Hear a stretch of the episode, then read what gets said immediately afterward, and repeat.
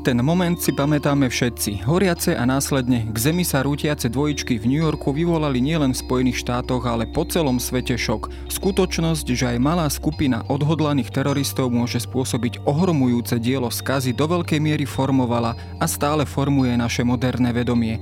O teroristickom útoku z 11. septembra 2001 na Svetové obchodné centrum v New Yorku a na budovu Pentagonu vo Washingtone sa zvykne hovoriť ako o ikonickej udalosti, ktorá v istom symbolu symbolickom zmysle odštartovala 21. storočie, teda novú éru, v ktorej sa už nikto nemôže cítiť bezpečne a aj ďalšie akty politicky motivovaného teroru v ďalších rokoch akoby potvrdzovali tento nový stav.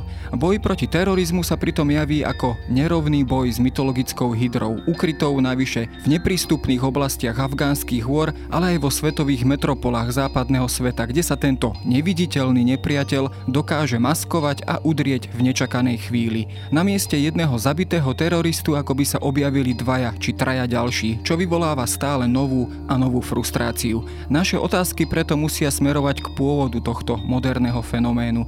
Ako sa terorizmus vlastne zrodil a prečo má dnes predovšetkým podobu globálneho džihádu a do akej miery je odpoveďou na nezvládnutú modernitu alebo je skôr zlovestným hnutím, ktoré sa len v novej podobe ozýva z hlbok času.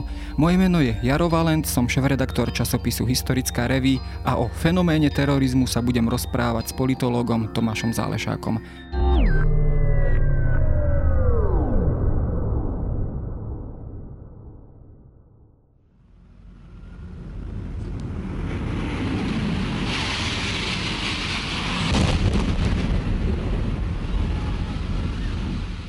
Samozrejme, ako som spomenul v úvode, máme aj po 20 rokoch stále pred očami tú ikonickú skazu, keď to takto nazvem. Bola to skaza obrovského a svojím spôsobom aj globálneho rozsahu, pretože bola zasiahnutá ikonická budova, ikonickom meste. Bolo práve aj cieľom tohto útoku, tak ako všetkých teroristických útokov, je vlastne zasiahnuť ako keby do nervového centra nepriateľa a v tomto prípade západnej civilizácie a z tohto pohľadu sa takýto útok e, vypláca teroristom. Áno, bolo to zasiahnutie do tohto typu centra, čo spôsobilo spôsobilo ďalšie sekundárne následky, vrátane ekonomických škôd, tie sa odhadovali na nejakých 30 miliard cakum prásk globálne, kým investícia do, do konkrétnych, do tých útokov priamo 11. septembra sa odhaduje na nejakých niekoľko 100 tisíc dolárov, čiže z hľadiska ekonomického je to rentabilné. Ale tie škody neboli také, že by zastavili, že by knockoutovali americkú ekonomiku ani svetovú ekonomiku. E, koniec koncov veľká časť tých firiem, ktoré, ktoré sídlili v dvojičkách v Svetovom obchodnom centre, plus iné zariadenia, ktoré tam boli, boli aj predtým preventívne duplikované. Tie informácie sa skladovali na rôznych miestach. Čiže tie firmy mohli s určitými ťažkosťami, s určitým oneskorením, so stratami, ale fungovať ďalej. Ale je tu, je tu iný, iný dopad a to je psychologický dopad, je to dopad na inštitúcie, dopad na demokraciu ako ústavný zastupiteľský systém a samozrejme je tu dopad aj na individuálnu psychológiu ľudí, aj na, aj na kolektívne psychologické parametre, na vzťahy medzi ľuďmi. Čiže je to aj dopad v podobe nedôvery, strachu, úzkosti, to má dopad na komunikáciu medzi ľuďmi, to môže mať dopad na odsudzenie občanov od inštitúcií. No a potom samozrejme samotné, nutné, nevyhnutné e, bezpečnostné opatrenia v rámci prevencie alebo boja proti terorizmu si vyžadujú nové opatrenia, zvláštne opatrenia, vytváranie všelijakých nových bezpečnostných zložiek, e, tomu zodpovedajúce kroky v oblasti zákonodárnej a podobne. No a toto samotné môže samozrejme sa dostávať do istého napätia a možno konfliktu s požiadavkami práv, slobôd, e, rozdelenia a kontroly moci a podobne. No, to sa práve hovorí, že v prípade terorizmu je dôležitá taká tá jeho mediálna rovina. To znamená vyvolanie strachu. Ten teroristický akt, konkrétny útok, je ako keby len počiatku toho celkového efektu, ktorý vlastne je na začiatku zamýšľaný. Častokrát sa to prirovnáva možno ako keby k nejakému bojovému umeniu judu, kedy ten vlastne terorist ako keby využíval e, váhu a pohyb toho nepriateľa. To znamená v prípade západnej civilizácie celú jeho infraštruktúru, ekonomickú silu a samozrejme aj ten psychologický dopad. Je to teda od začiatku takto mienené? Je to vlastne tento spôsob, ako sa tomu často hovorí, asymetrickej vojny alebo možno až gerilovej vojny? Terorizmus je jeden z druhov asymetrickej vojny čo je širší pojem, k čomu sa možno ešte dostaneme. No a pokiaľ ide o ten psychologický efekt, e, ktorý sme už naznačili, ten súvisí s mocou symbolov. E, v tomto prípade napríklad Svetové obchodné centrum to je symbol. Doďaleka viditeľný, e, triumfalisticky pôsobiaci, je to symbol ekonomickej moci Ameriky, kapitalizmu a tak ďalej a tak ďalej. Čiže keď toto dostalo zásah a keď sa tieto dvojičky zrútili behom niekoľkých sekúnd, tak to malo mediálny obrovský efekt. Proste ľudia mohli mať dojem, že sa rúca svetový kapitalizmus. On sa síce nezrútil, ale ten psychologický dopad je významný. E, moc symbolov tu chcem zdôrazniť. To sa niekedy podceňuje, ale symboly majú moc a bez moci symbolov, bez toho, aby sme ju brali vážne, nepochopíme úplne bez ozbytku zmysel terorizmu alebo logiku terorizmu, ktorá je tvorí stratégiu terorizmu. Povahu toho, povahu cieľov, ktoré terorizmus sleduje, alebo teroristi sledujú keď si použil ten výraz jiu-jitsu, no to je, vieme z ktorého článku, a je to výstižné prirovnanie, pretože neskoro moderná high-tech society, vysoko technologizovaná spoločnosť, jednak je veľmi, veľmi zložito prepojená dokonca globálne prepojená. To sa týka nielen ekonómie, ale komunikácií, tokov produktov a tak ďalej a tak ďalej. To je jeden problém. Do toho to sa dá zasiahnuť efektívne s nasadením pomerne e, malých prostriedkov, pokiaľ správne identifikujem ciele. Je to ako zásah do nervového centra, ktoré môže paralizovať e, časť organizmu. A poďalšie, v modernej vysokotechnologizovanej spoločnosti je aj koncentrácia hodnôt na veľmi malých e, v, e, územiach. To má samozrejme výhodu, že tu funguje ekonómia rozsahu e, zvýšenie produkcie s menšími nákladmi, ale to, čo je takto zdrojom sily a dynamiky, E, vysoko rozvinutej spoločnosti je zároveň môže byť využiteľné ako jej zraniteľnosť. A takáto spoločnosť potom poskytuje atraktívne ciele pre prípadný teroristický útok aj z hľadiska ekonomického, aj z hľadiska politického, aj z hľadiska psychologického a symbolického.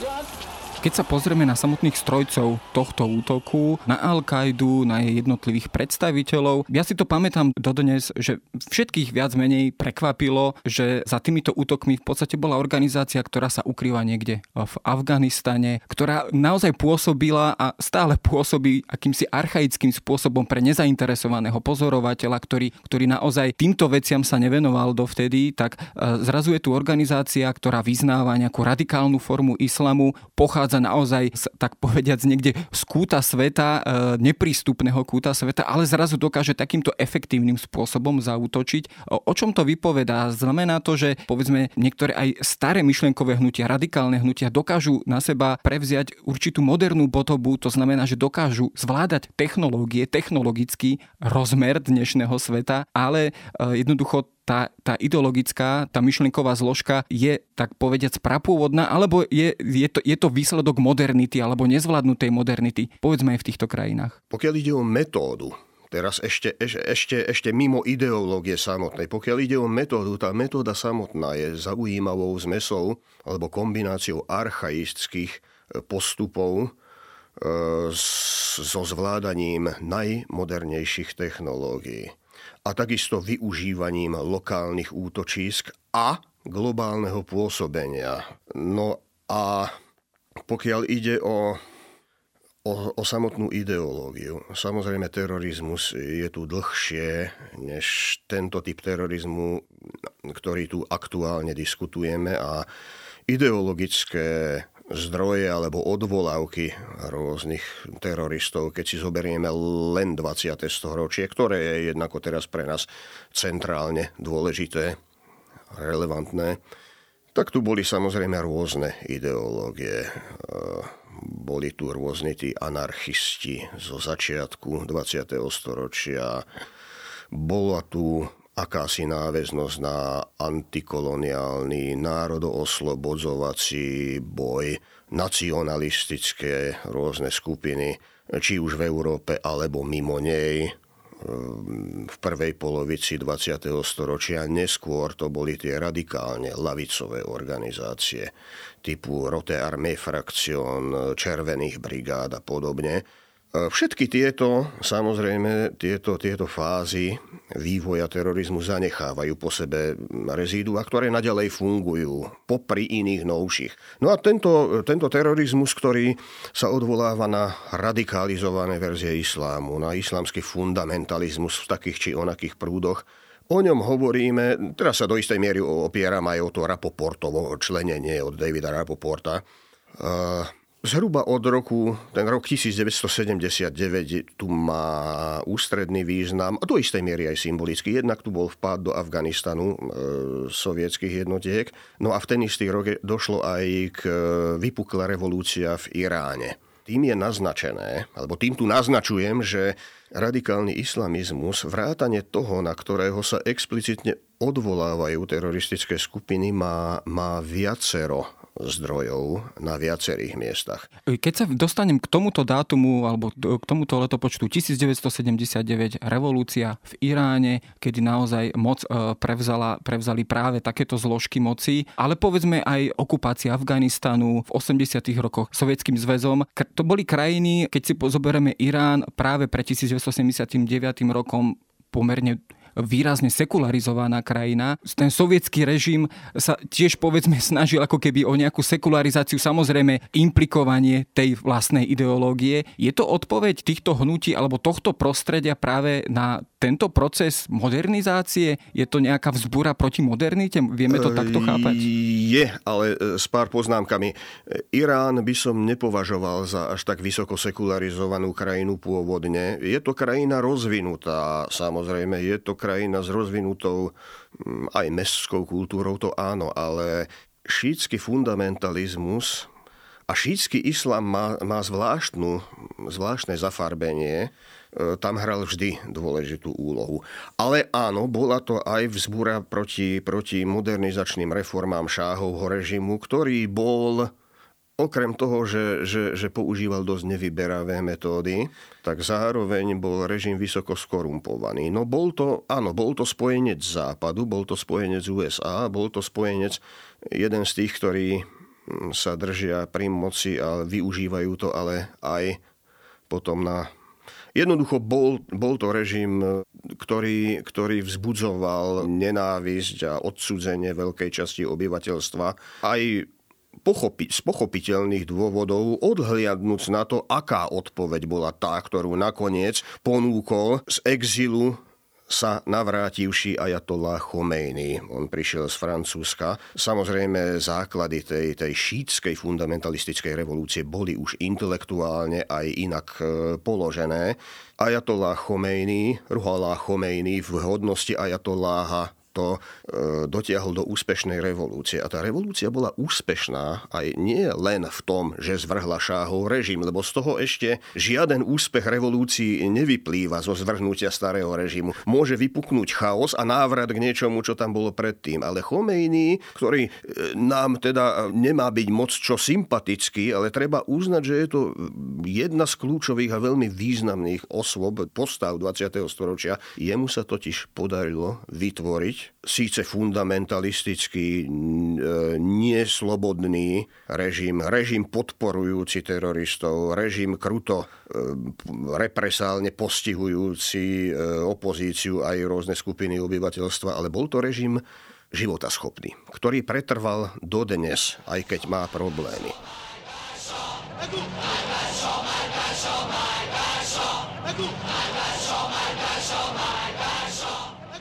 Revolúcia v Iráne bol jeden významný impuls pre vznik v širšom zmysle akéhosi globalizujúceho sa frontu radikálneho islamizmu, ale boli tu ďalšie zdroje.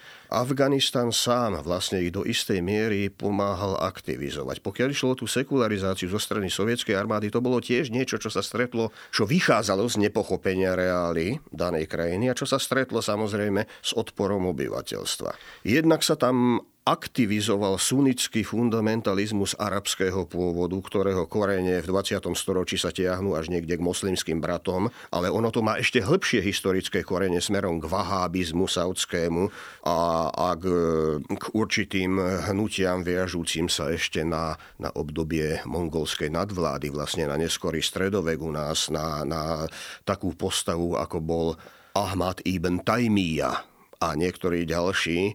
No a toto sa samozrejme v 20. storočí potom tiež vyvíja v určitých postupných fázach, ktoré sa radikalizujú. No a samozrejme v Afganistane tam bol aj vplyv školy Deobandy a rôznych tých fundamentalistických e, prúdov, ktoré pochádzajú zo Severnej Indie. Pakistan konec koncov veď svojho času bol súčasťou Indie, to sa vyčlenilo ako jeho moslim, jej moslimská časť.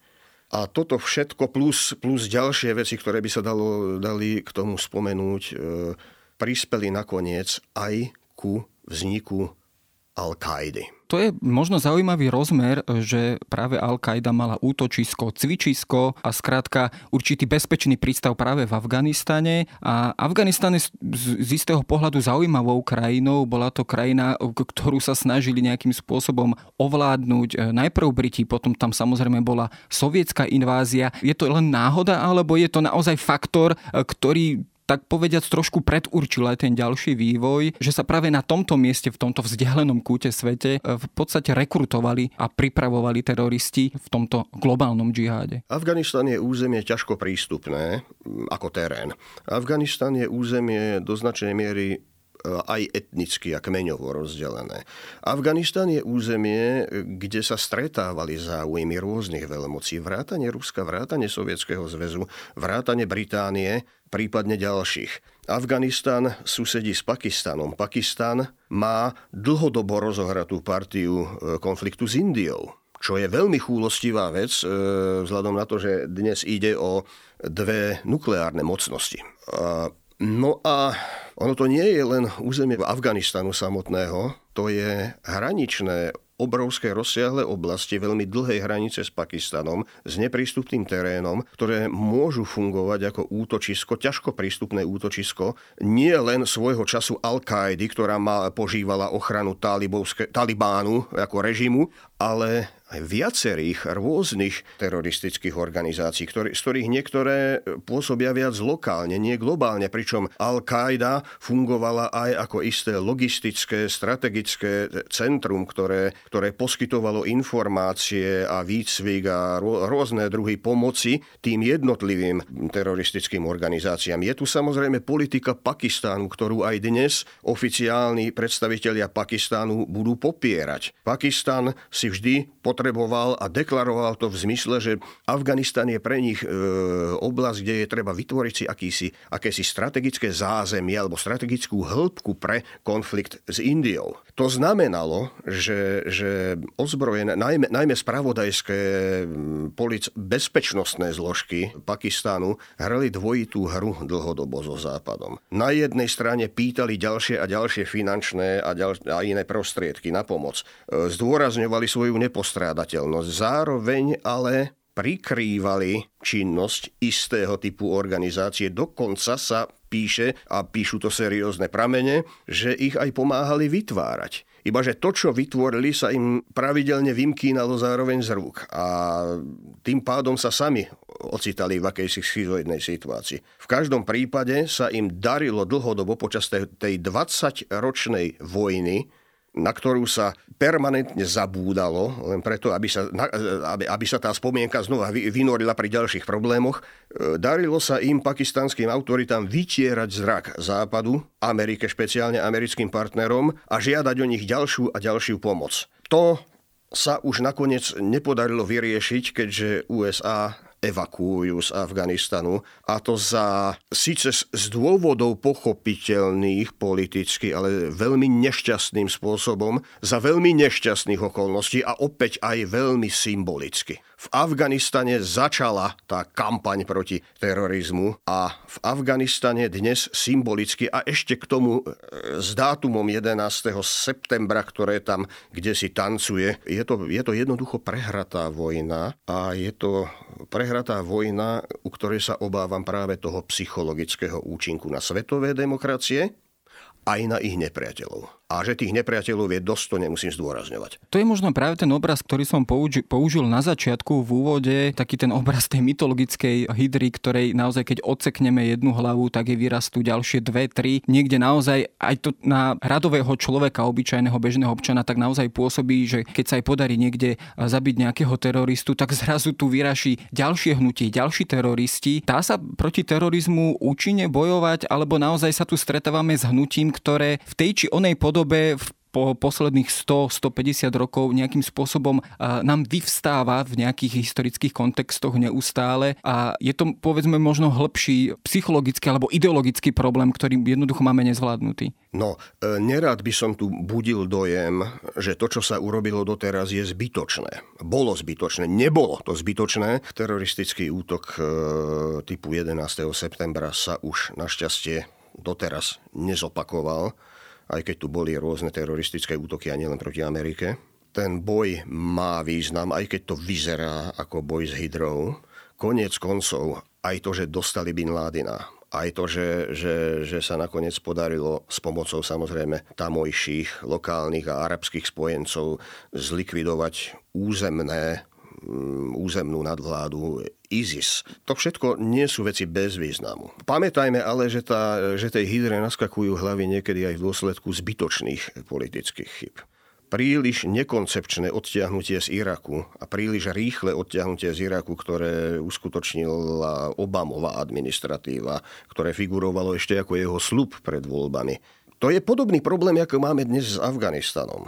Ak už sa rozhodnú Američania, alebo a rozhodneme odtiahnuť odtiaľ, tak musíme mať jasné, ako to urobiť, aby, to, aby, aby sa tie politické škody minimalizovali, keď už to inak nejde.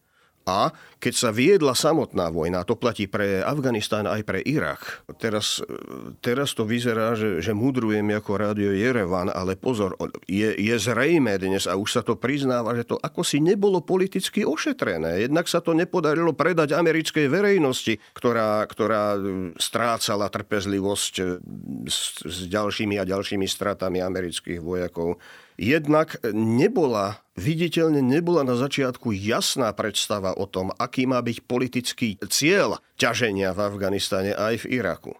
Ten politický cieľ sa nakoniec podarilo naplniť len čiastočne, len dočasne a nakoniec, ako vidíme, v prípade Afganistanu vôbec nie je tam návrat Talibánu. Keď sa pozrieme na tieto udalosti z posledných 20 rokov a bola tu naozaj aj dobre mienená snaha e, priviesť do týchto krajín ten typ vlády, ktorý my poznáme zo západného sveta, to znamená zastupiteľskú demokraciu, dať naozaj presadiť tam a aplikovať práva pre celé radové široké obyvateľstvo, práva a slobody, inštitucionálny riadne zakotvený systém vlády. To sa všetko dnes ukazuje ako nevydarená, márna snaha. E, mne tak naozaj napadá, politológovia to veľmi dobre poznajú, také tie dva koncepty. Francis Fukuyama s takouto svojou koncepciou, že e, dejiny sa po presadení liberálnej demokracie ako keby končili a už je len otázka Pramálo nastolenia. múdra koncepcia. Málo múdra koncepcia. A, a proti tomu sa dáva ako protiklad e, samozrejme tá Huntingtonovská koncepcia boja civilizácií alebo stretu civilizácií. Znamená to, že teda táto druhá koncepcia, alebo teda táto, keď to takto nazveme, predpoveď tých uplynulých 20 rokov e, výťazila, zvíťazila? E, poprvé, americká stratégia, najmä americká, teda západná aj širšia, ale čo de facto znamená predovšetkým americká stratégia vojny proti terorizmu, aj v prípade Afganistanu, aj v prípade Iraku trpela akýmisi bipolárnymi psychologickými výkyvmi. V čase W. Busha prezidenta panoval triumfalizmus. Viera vo vlastnú technologickú prevahu, v nezdolnú silu Ameriky, v to, že jednoducho tomuto nič neodolá a, a viera, tak trochu vzdialene Fukuyamovská v, v nezdolnú silu príťažlivosti, demokracie, konzumnej spoločnosti a všetkých tých hodnôt či presvedčení, ktoré sa na to viažu. Zatiaľ čo smerom k Obamovi to začalo klesať, klesať a za Obamovej administratívy to kleslo na úroveň depresie. Z eufórie to padlo dole. Tam začali tie úvahy, E, nie len samozrejme sluby Obamové o odtiahnutí z Iraku, ale aj úvahy napríklad jeho viceprezidenta Bidena o odtiahnutí z Afganistanu. On už o tom uvažoval vtedy. Čiže tie e, jeho dnešné rozhodnutia, ak sa pri nich odvoláva len na to, že Trump predtým niečo podpísal, tak to nie je celkom, nie je celkom bezúhodná odvolávka. Aj keď je pravda, že Trump takým tým svojim America First izolacionistickým akcentom trochu ako keby pokračoval v tej depresii, aj keď sa ju snažil zvláštnym spôsobom neutralizovať e, tým svojim. V prípade Afganistanu ale prevládol aj v Trumpovej administratíve defetizmus. No a Biden uskutočnil to, čo bolo výsledkom 20-ročného konfliktu, čo je najdlhšia vojna, ktorú USA kedy viedli, lenže to bola zvláštna vojna, ktorá sa, ako to nedávno výstižne opísal Bidenov nevypočutý poradca generál McMaster, že to bola 20-ročná vojna, ktorá bola 20 krát prehrávaná, alebo teda vybojovávaná od znova. Pričom opäť a to sa, to sa podobá aj na irácky scenár. Tam dochádzalo k opätovnému tápaniu ohľadom taktiky a stratégie, k nevyjasneniu politických cieľov. Samozrejme, bola tam aj strata komunikácie s, ešte v čase prezidenta Karzaja s afgánskou elitou reprezentatívnou. Myslím, stúpajúca akási nedôvera a odsudzenie, e, ktoré nemusela byť len e, vina západných spojencov, ale fakt je, že k tomu dochádzalo a potom sa to už len, už len ťahalo ďalej. A nakoniec tá vojna aj tak, ako si sa stratila z, z centra pozornosti politických elít striedajúcich sa, a to znamenalo, že sa to stalo doménou úzkej skupiny odborníkov a niekedy nie priamo v teréne, ale rôznych akademických e, kapacít. Na výsledok je, že sme sa prebudili do, do nemilej situácie.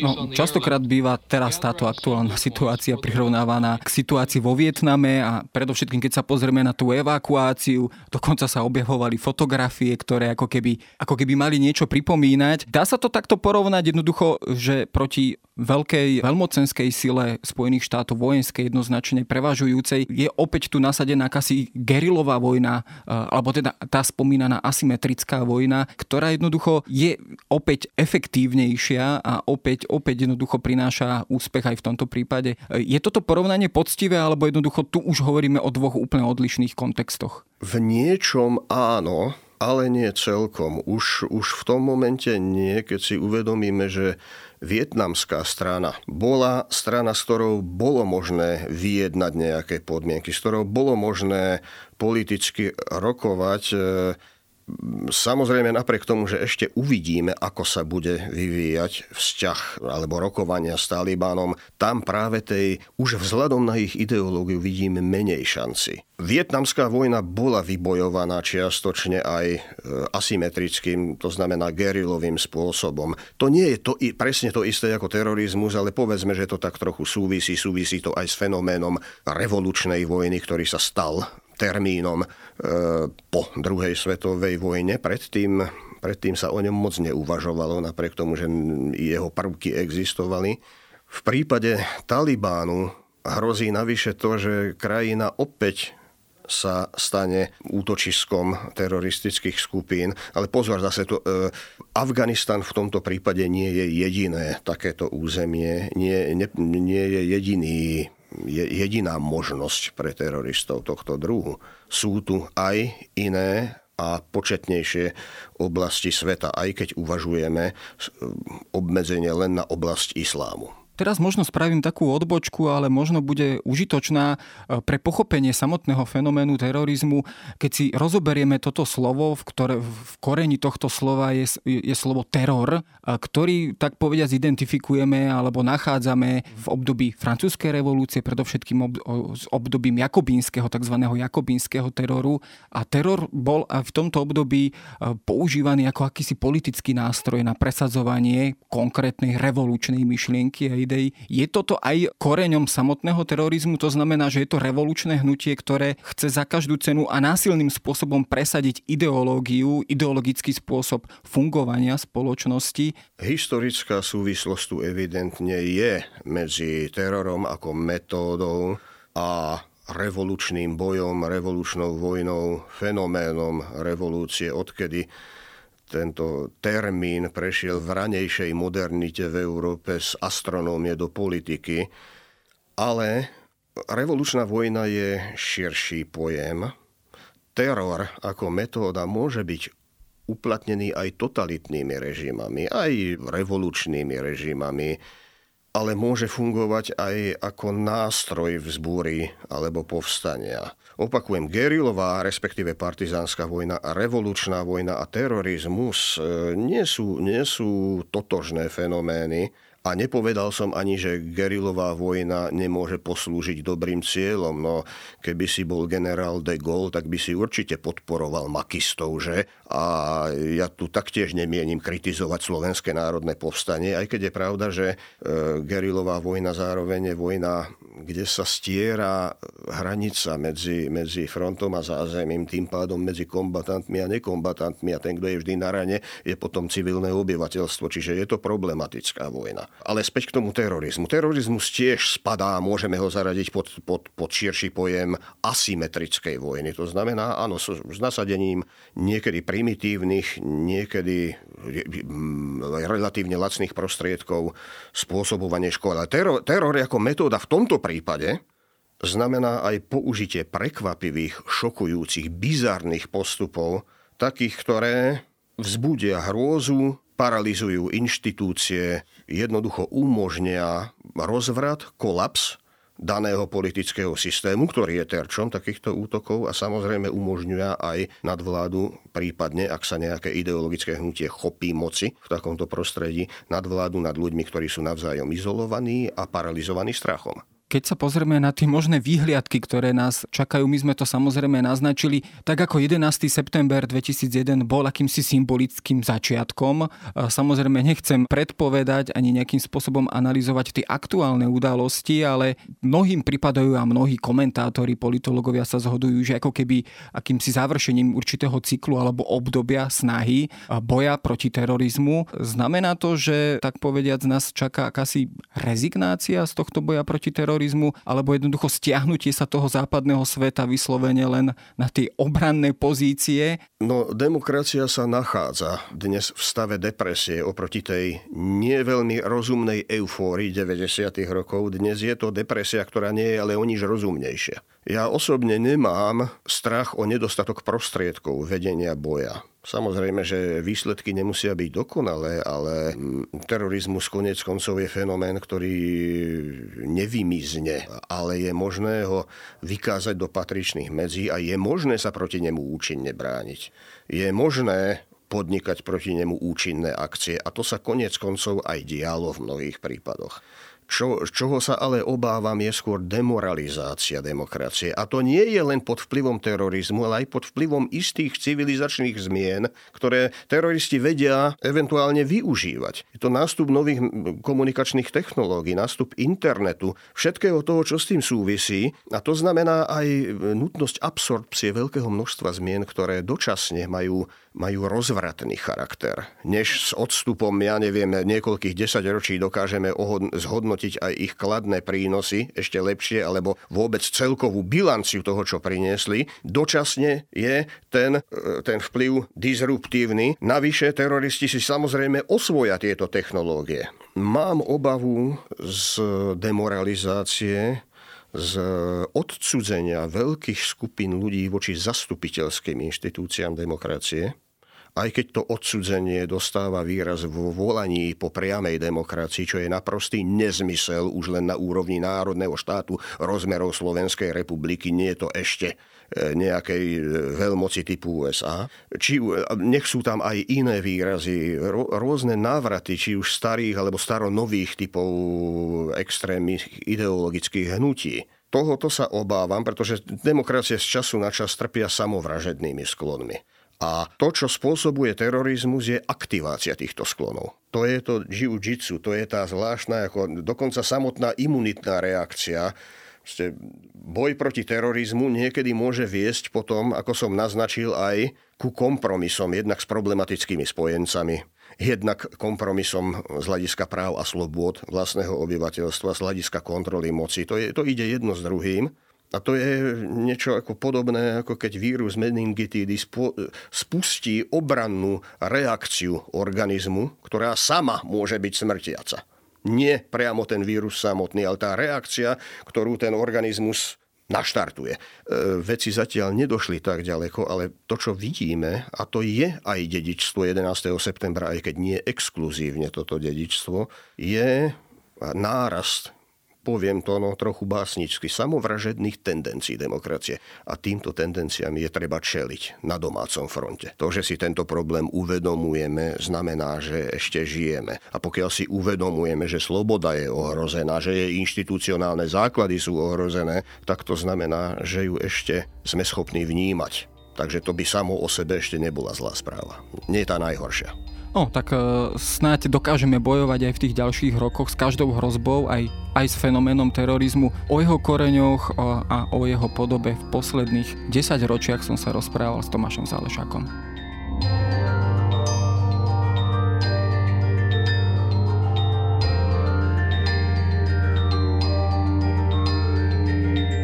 To je na dnes všetko. Počúvali ste Dejiny, týždenný podcast denníka SME a historickej reví. Podcast Dejiny vychádza každý týždeň v nedelu. Prihláste sa na jeho odoberanie vo svojej podcastovej mobilnej aplikácii na platformách Google Podcasty, Apple Podcasty alebo v službe Spotify. Všetky diely nájdete aj na adrese sme.sk lomka dejiny alebo historickareví.com. Ak sa vám podcast páči, môžete ho ohodnotiť. Ak mi chcete poslať pripomienku, môžete sa pridať do podcastového klubu denníka Sme na Facebooku alebo mi poslať mail na adresu jaroslav.valent zavináč petitpress.sk. Ja som Jaro Valent a na tvorbe tohto podcastu sa podielal aj Viktor Hlavatovič.